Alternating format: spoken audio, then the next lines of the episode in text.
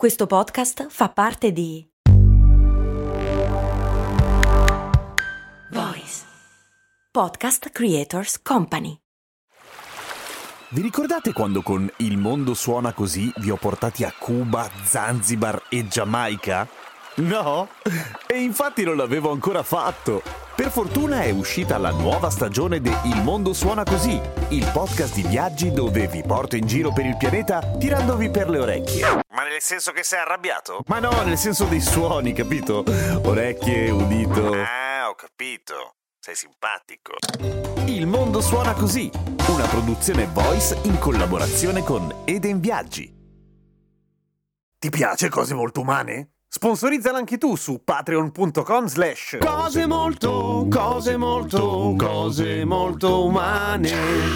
Una bella cenetta a base di asparagi, una bella pisciatina e...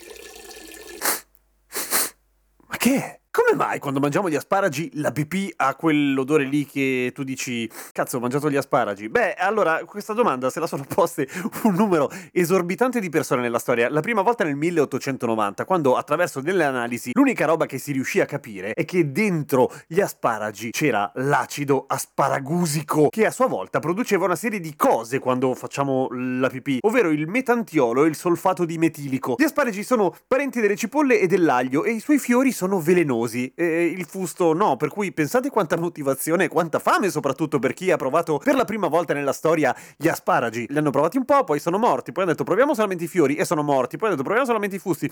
Buono. Peccato la pipì, ma anche il caffè cambia l'odore della nostra pipì, probabilmente in modo meno eclatante e soprattutto non ce ne accorgiamo perché tutti noi di caffè ne beviamo a litri. Ma comunque solamente il 40% delle persone hanno quel problema lì della pipì puzzolente dopo gli asparagi. Come mai?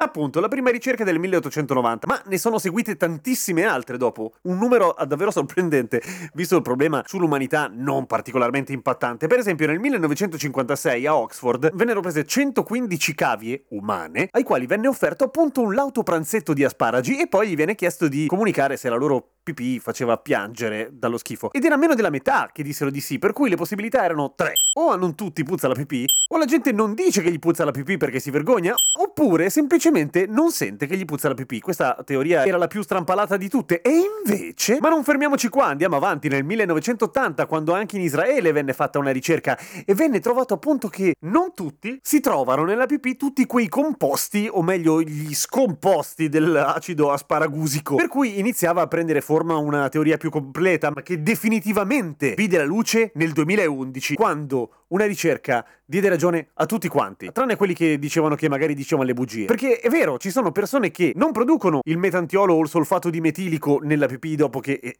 anzi, escre, escre, escretono, cretano, non pisciano il metantiolo e il solfato di metilico dopo aver mangiato gli asparagi, ma ci sono anche quelli che non lo sentono. Ci sono quelli che lo fanno e non se ne accorgono, ci sono quelli che non lo fanno e se ne accorgerebbero, e ci sono quelli fortunati che lo fanno e lo sanno.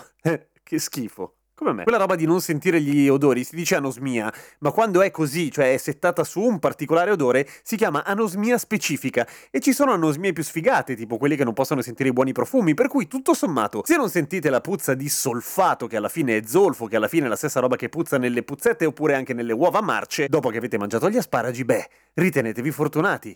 A domani con cose molto umane.